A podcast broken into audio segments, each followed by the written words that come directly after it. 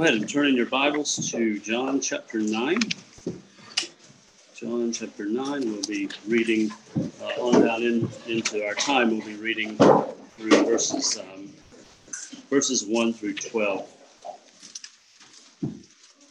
Let's pray before we start. Uh, Father, thank you for this time. We do thank you for your word.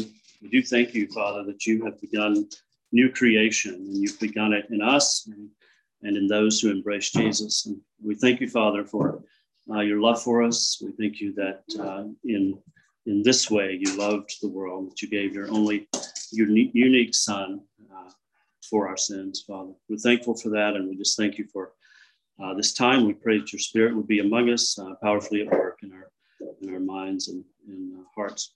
We give you thanks now in Jesus' name. Amen.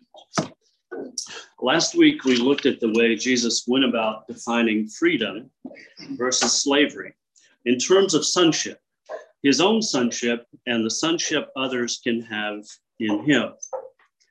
Those who are sons are free, and those who are slaves are not. There are Isaacs, who are sons of the promise, who receive the inheritance by the promise of God, believing in the God who raises from the dead who raised Abraham's good as dead body and Sarah's good as dead body and gave them a child, a descendant, a seed. And there are Ishmaels, those who are not part of the covenant promises, who persecute the seed, who reject Jesus's words. They are not free, they are slaves. The Isaacs are part of a family that numbers more than the sands of the sea, the stars of heaven, consisting of all the nations who come into the family of God through Jesus. We saw that Jesus and John framed it in this way. Uh, he framed it in a way that said, Those who are seeking to kill him are sons of the slave woman Hagar, like Ishmael, and you are outside of the covenant promise of fulfillment for this reason. You're trying to kill the true seed through whom your father Abraham, if he were truly your father, would be given a seed as great as the stars of the sky. Like trying to fit a square peg into a round hole, you are trying to get the inheritance by your own means, in the flesh, as it were, outside the Son, outside of Isaac, outside of Jesus. And you are therefore an illegitimate son, a son of slavery. This is what he was talking to them about. As this line of argument echoes throughout the rest of the book of John, we see that part of the issue for the Jews at his time was that the whole world might go after him, and this could not stand. They wanted their inheritance, the land, for themselves and themselves alone, and they wanted the pagans out, even if for a while they would compromise with Rome against their enemies to remain in power, as seen in their, in their words later. We have no king but Caesar, they said. The pagan nations, but, uh, but the pagan nations, for the most part, can take a hike. They are for sure not getting any of the inheritance belonging to Israel. We will make sure of that. We will kill this man and keep the inheritance for ourselves as the true seed of Abraham. If we don't stop him, we will lose our inheritance, they say. Or as John says they were saying in verses uh, in chapter 11, 48, if we let him go on like this, all men will believe in him, that is, they will swear loyalty to him and not us, and the Romans will come and take away both our place, the temple, and our nation, the land. But they had failed to understand, as I've said repeatedly, and so many still fail to understand today, that the scriptures were coming to pass in a new and unexpected way. The promise of the land in the scriptures was a figure of the whole world that would be inherited and transformed by the true king when God installed him on the throne in Jerusalem. Have a look at Psalm 2. And the temple in their midst was a sign of a new temple built without hands that God had promised to build in the last days in Isaiah 2, Daniel 2, and prefigured in Ezekiel's final temple. But it had to happen this way, not to excuse them in their wickedness. They did it out of the rottenness of their hearts, the fruits of their idolatry of land and identity had come to it uh, uh, to its just end, and they had plunged themselves into darkness. But the scriptures had to be fulfilled, as it is likewise said of Judas later on.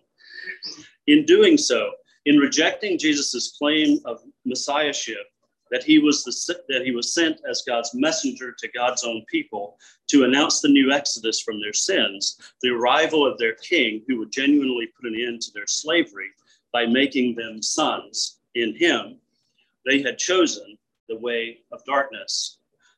They had loved darkness rather than light, as John said earlier, because their deeds were evil.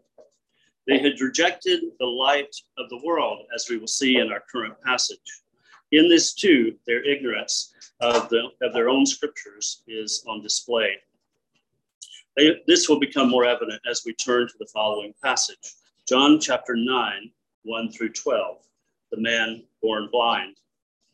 Jesus has just escaped the grasp of those in the temple who were, who were trying to uh, get a hold of him after claiming to be the I am of Exodus. As he passed by, John 9 1 says, he saw a man blind from birth, and his disciples asked him, Rabbi, who sinned, this man or his parents, that he would be born blind? Jesus answered, It was neither this man sin nor his parents, but it was so that the works of God might be displayed in him. We must work the works of him who sent me as long as it is day. Night is coming when no one can work. While I am in the world, I am the light of the world. When he had said this, he spat on the ground and, and made clay out of the spit and applied it, applied the clay to the man's eyes. And he said to, to him, Go wash in the pool of Siloam, which is translated sent. So he went away and washed and came back seeing. Therefore, the neighbors and those who previously saw him as a beggar were saying, is this not the one who used to sit and beg? Others were saying, This is he. Still others were saying, No, but he looks like him. He kept saying, I am the one. I am the one. So they were saying to him, How then were your eyes open? He answered, The man who is called Jesus made clay and anointed my eyes and said to me, Go to Siloam and wash. So I went and washed, and I received sight. They said to him, Where is he? He said, I do not know. John's account of Jesus' action with the man born blind, though seemingly simple on the surface, is quite complex, alluding to a tapestry of texts that speak of God's deliverance of his people from bondage and his renewal of all creation. New Exodus, new creation. We've seen this before, and this is how John's gospel actually begins with new creation. With the sight of the man blind from birth, though literal um, here in actuality, it is a sign of the sight that the Messiah would give to his people as he begins his new act of creation and new exodus. This recurring theme of giving the blind their sight, present also in the other Gospels, but in different forms, is a reference to or an allusion to multiple texts within Isaiah. And if we miss these, along with the other related texts which speak of light and darkness, like Genesis 1, we will simply affirm that Jesus is a miracle worker without seeing the meaning to which these miracles are pointing. As we know from the rest of John, he structures his book around the signs. This healing of a man born blind is the sixth of seven signs, with the raising of Lazarus from the dead being the seventh and final sign. Isaiah, Isaiah also does this, building his book around signs, and it forms much of the background material and content for John's gospel. Signs have meanings, things they point to, but to what does this sign point? Likely several things, but in particular, it points to one thing, or perhaps two in one. Isaiah, the book, is a book about exile and return, of disobedience and expulsion from the land, but with a view to the promises of to the fathers. That after being exiled for disobedience, there will be a glorious return, an exodus that will lead to the fulfillment of the promise to Abraham that will give Abraham a worldwide family. See chapter 55 of Isaiah and 66, 19 and following in light of the exile, which Isaiah the prophet has been warning the people of, Isaiah 35 tells of a time when God will bring about a new exodus. And this new exodus will be nothing less than new creation. It will be a renewal at a level not seen before.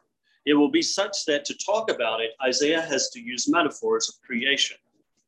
Figuratively, it will transform the land of the wilderness into a fruitful, rather than dry and unfruitful, and joyful place. Like we do all the time when we describe things and events in the language of war, especially in sports, like crushing them and massacring them and other things, Isaiah uses figurative language to describe what this will look like. And the first sign of this new creation in Isaiah 35 is the blind receiving their sight, and the deaf hearing, and the lame walking, and the tongue of the mute speaking. Yes, these things do literally happen, but they are signs that God is doing this on a large and worldwide scale and in different but wonderful ways through Jesus out into the future until he brings in the new heavens and the new earth. Listen to how Isaiah 35 describes it. The wilderness and the desert will be glad, and the Arava will rejoice and blossom like the crocus. It will blossom profusely and rejoice with rejoicing and shouts of joy. The glory of Lebanon will be given to it, the majesty of Carmel and Sharon. They will see the glory of the Lord, the majesty of our God. Encourage the exhausted and strengthen the feeble. Say to those with anxious heart, Take courage, fear not. Behold, your God will come with vengeance. The recompense of God will come, but he will save you. Then the eyes of the blind, here it is, will be opened, and the ears of the deaf will be unstopped. Then the lame will leap like a deer, and the tongue of the mute will shout for joy. For waters will break forth in the wilderness and streams in the Arava. The scorched land will become a pool, and the thirsty ground springs of water. In the haunt of jackals, its resting place, grass will become reeds and rushes. There is a return of the Lord to Zion, and it will be an act of deliverance so great that to speak of it is to speak of it in terms that are no less uh, a way of, of talking about new creation. The land itself will be transformed when God acts on behalf of his people.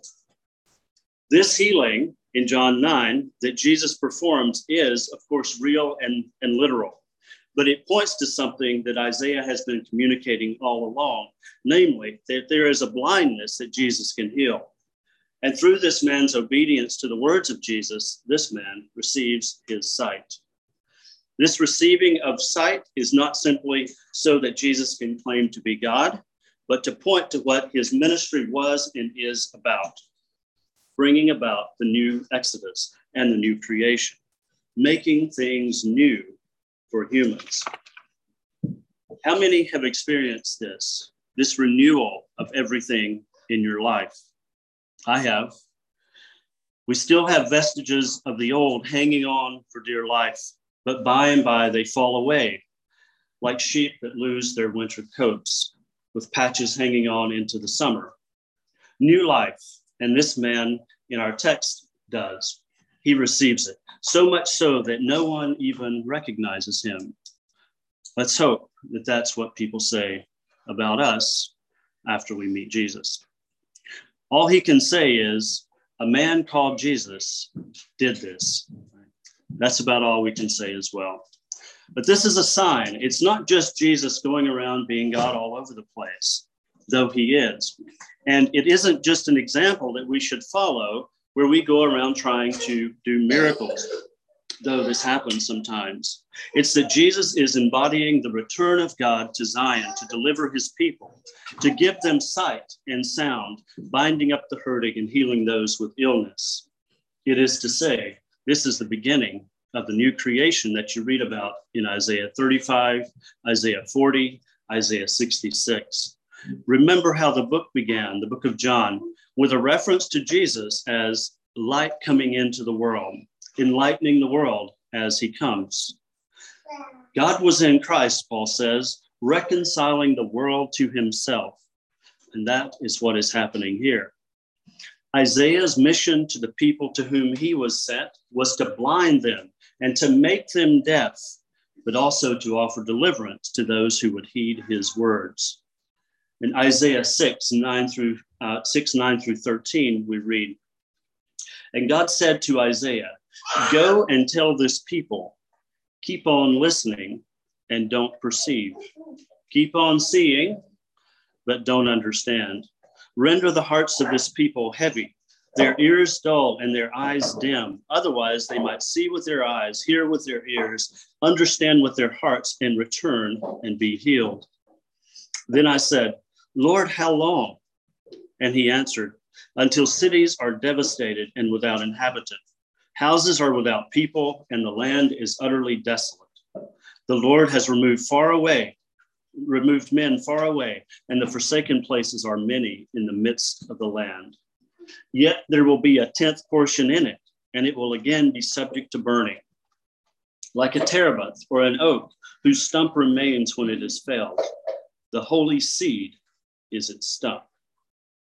He was sent to blind them and to make them deaf. But this wasn't the final act. New Exodus was and is on the horizon, and Isaiah knew it because the one who had made the promises to the fathers is faithful. Sight and sound would come to those who wait for it. But there's more going on in this text that cumulatively tell us a great deal more about what is signified in this sixth sign in the book of John. The key to understanding the meaning or meanings of this passage is a series of repeated words that provide textual links to passages that are familiar within the scriptures. These include work, day, light, darkness. What do you think of in the scriptures when you hear these words? Let's read 9 1 through 5 again. As he passed by, he saw a man blind from birth. And his disciples asked him, Rabbi, who sinned, this man or his parents, that he would be born blind? Jesus answered, It was neither that this man sinned nor his parents, but it was so that the works of God might be displayed in him. We must work the works of him who sent me as long as it is day. Night is coming when no one no one can work. While I am in the world, I am the light of the world. What resonances do we hear in this passage? How do we think about them? That's the difficult part. What do we do with them? Let me, I, I want to say just a little bit about like Bible study. This is, it's very practical. What, well, it, it seems to me that that the way that the scriptures do their own work in our lives is by forming networks of echoes, of resonances, forming connections between text and images that develop into a broader story within our minds. They basically operate on the level of worldview, forming the worldview by which we operate in the world and within which we view ourselves. And the most important part of this process of, of worldview formation is actually reading the Bible and reading and reading it again and rereading it and listening as we read. They do not yield fruit at a glance. Pore over them, abide in these words, and be aware of texts that are surrounding you. Listen for the echoes of Scripture, and the Spirit will, over time, give you insight into what it means and what you're to do with it. This is, it seems to me, this is how this is how a worldview, a biblical uh, worldview, is formed by reading Scripture, listening for the echoes, listening for the connections between the Scriptures, and it will form this this worldview that um, that will that will get you through the world, right? Uh, that will uh, bring you through uh, relatively unscathed. Perhaps it will even call you to get involved in bringing restoration to the world, in bearing witness to what God is doing and wanting to do in the world. Back to our text. One of the key things that he says here comes in verse 5. While I am in the world, he says, I am the light of the world. What does he mean by this? First, there's the word when. This suggests that there's a time when he will not be in the world, and that would be correct. He has told them all along that he is going to the Father and that they won't always have him with them. But he's not simply telling them he's leaving, he is telling them something about his mission while he's in the world. That when he is in the world, he is accomplishing the mission of the servant, the mission given to Israel in her calling to be the light of the world. Here, too, there are echoes. What do the scriptures say about the light of the world, this phrase, or about a light to the nations? The phrase light of the world, which Jesus uses in this passage, is uh, multi referential, at once referring to the light of creation. In him was light, and that light was the light of men, giving light to everyone coming into the world, but also to Isaiah's servant, Israel, who would bring back Israel and become a light to the nations. Isaiah 49, 1 through 13. Listen to me, O coast, O islands, and pay attention, you peoples from afar. The Lord has called me from the womb. From the body of my mother, he named me. He has made my mouth like a sharp sword. In the, in the shadow of his hand, he has concealed me. And he has also made me a select arrow. He has hidden me in his quiver. He said to me, You are my servant, O Israel, in whom I will show my glory. But I said, I have toiled in vain. I have spent my strength for nothing in vanity. Yet surely the justice due to me is with the Lord, and my reward is with my God. And now says the Lord, who formed me from the womb to be his servant. Two things to bring back Jacob to him, so that Israel might be gathered to him. For I am honored in the sight of the Lord, and my God is my strength. And he says, It is too small a thing that you should be the servant be my servant, to raise up the tribes of Jacob and to restore the preserved ones of Israel. I will also make you a light to the nations. There it is, so that my salvation may reach the end of the earth. Thus says the Lord, the Redeemer of Israel and its Holy One, to the despised one, to the one abhorred by the nation, to the servant of rulers. Kings will see and arise, princes will also bow down, because of the Lord who is faithful the Holy One of Israel, who has chosen you. Thus says the Lord, in a favorable time I have answered you, and in the day of salvation I have helped you. And I will keep you, and I will give you for a covenant to the people, to restore the land and to make inherit make them inherit the desolate heritages, saying to those who are bound, Go forth. To those in darkness, show yourself. Along the roads they will feed, and their pasture, and their pasture will be on all the bare heights. They will not hunger or thirst, nor will the scorching heat or sun strike them down. For he who has compassion on them will lead them and will guide them to springs of water. I will make my all my mountains a road, and my highways will be raised up. Behold, those these will come from afar, and lo, these will come from the north and from the west, and these from the land of Sinim. Shout for joy, O heavens, and rejoice, O earth. Break forth into joyful shouting, O mountains for the Lord has comforted his people and will have compassion on his afflicted. Jesus is the servant. He is Israel while he is in the world. And his mission is to bring about the restoration of Israel and to be made by the Father into a light to the nations.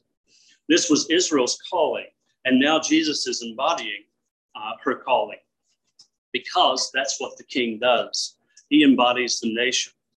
As Paul explains in Romans 2 through 4, Israel's failure to be the servant to the nations, the one to whom they were, the one, uh, the ones to whom were entrusted the oracles of God, but who were unfaithful in bringing them to the nations, that is uh, that unfaithfulness is actually the reason for Jesus' coming. Or, as he says concisely near the end of Romans, Romans 15, 8 and following, for I say that the Messiah has become a servant to the circumcision on behalf of the truth of God to confirm the promises given to the fathers, and for the Gentiles, uh, and to the Gen- and for the Gentiles to glorify God for His mercy, as it is written. Therefore, I will give praise to you among the Gentiles, and I will sing to your name. Again, he says, Rejoice, O Gentiles, with his people. There again, the servant does these two things. He brings back a remnant from Jacob and he brings in the Gentiles. Paul's message, and that of John as well, uh, is that Israel's unfaithfulness did not thwart the purposes of God to reconcile the world to himself. He would do it through his son, Israel's representative, the true servant, through his death. And Jesus knows this. And this is the point, this is the point, one of the main points I want to make here. Jesus knows what the servant is given to do. He knows the task that is, that is before him, that he is the light of the world. And this means that he is the embodiment of both Israel and Israel's God, as seen in Isaiah 49 and 53. And while he is in the world, this is the mission that is on his mind. The next servant song in Isaiah, after chapter 49, tells us the means by which he will do this his own death. And Jesus knows this too. He has laid out his life and he's bringing it, bringing it to pass, or the Father is bringing it to pass in accordance with the way the servant songs are put in, in the book of Isaiah. This doesn't mean that when he leaves, it is all over, though. The Spirit, which he will send from the Father, will guide his disciples into all truth. And they too, like him, will bear witness to the truth about Jesus as, as the one sent from the Father to bring about new creation, to accomplish what Israel failed to accomplish as the servant. Jesus explains this in chapters 15 and 16 as he prepares the disciples for his death. 15, verse 8. But this my, by this my Father is glorified, that you bear much fruit, so that so then you will be my disciples. The fruit the fruit here are the people who will come by the disciples' witness. You did not choose me, he says in verse 16, but I chose you and appointed you that you would go and bear fruit, and that your fruit would remain, so that whatever you ask in, in the name in the Father in my name, he may give you. They will be empowered to do what Jesus is doing through the Spirit's work and power. They are going to be taking over Jesus' mission as the servant through the Spirit's power. John lays out this extended ministry of Jesus through the speech of Jesus with his disciples, but Paul also speaks of it in a more direct way. One of the most interesting passages in Paul is 2 Corinthians chapter 5, 18 through 610 where within the larger discourse about his and the other apostles' ministry, he describes that ministry in terms of servanthood and reconciliation. First, in 5 18 through 21, he describes God's, God's actions in Christ. If you want to flip over to 2 Corinthians 5 18 through 21, you're welcome to. He describes God's actions in Christ, and then he describes the apostles' extended mission as the embodiment of God in the world. Then in chapter 6, 1 through 10, he goes on to describe it further as carrying out the ministry of the servant of the Lord in Isaiah 49. First in 5, 18, 19, and 20, 21 actually, 5, 18, 19, and 21, he describes God's actions in Christ when he says, God reconciled us to himself through Christ, verse 18, the first part, Verse 19, the first part God was in Christ reconciling the world to himself. And verse 21, and he made him who knew no sin to be a sin offering on our behalf. Verse 21a. And these three things are then followed with the apostles' mission that comes as a result of God's mission in Christ. First, he gave us the ministry of reconciliation. That's the second part of verse 18. Secondly, he committed to us the word of reconciliation. Verse 19. And thirdly, we have become the embodiment of the faithfulness of God to his promises in him. That translation, uh, that translation that is given is a, is a translation of the phrase, the righteousness of God. We have become the righteousness of God in him. This simply means in Paul that he has embodied this, that he has become the servant on behalf of the Messiah. God's actions in Christ are as follows He reconciled us, He is reconciling the world, and He made him a sin offering to do this. God's actions then in the apostles, and us by extension, he gave us the ministry of reconciliation. He committed to us the word of reconciliation, and he made us the embodiment of God's faithfulness to his plan for the world. Then he goes on to describe the apostles' work in terms of the servant of God in Isaiah 49. Like Jesus was the servant, so his apostles are also servants of God. And when he does this, he draws on Isaiah 49, the third, the third servant song. He says here, working together with him in verse uh, chapter 6, verse 1. Working together with him, we also urge you not to receive the grace of God in vain. He's not saying to them, get saved, but he's saying, join into the in the plan of God for the world. How do we know what this means? For he says, this is Paul's application, at the acceptable time I've listened to you, and on the day of salvation I've helped you. Behold, now is the acceptable time. Behold, now is the day of salvation. We give no cause for offense in anything, so that the so that the ministry will not be discredited.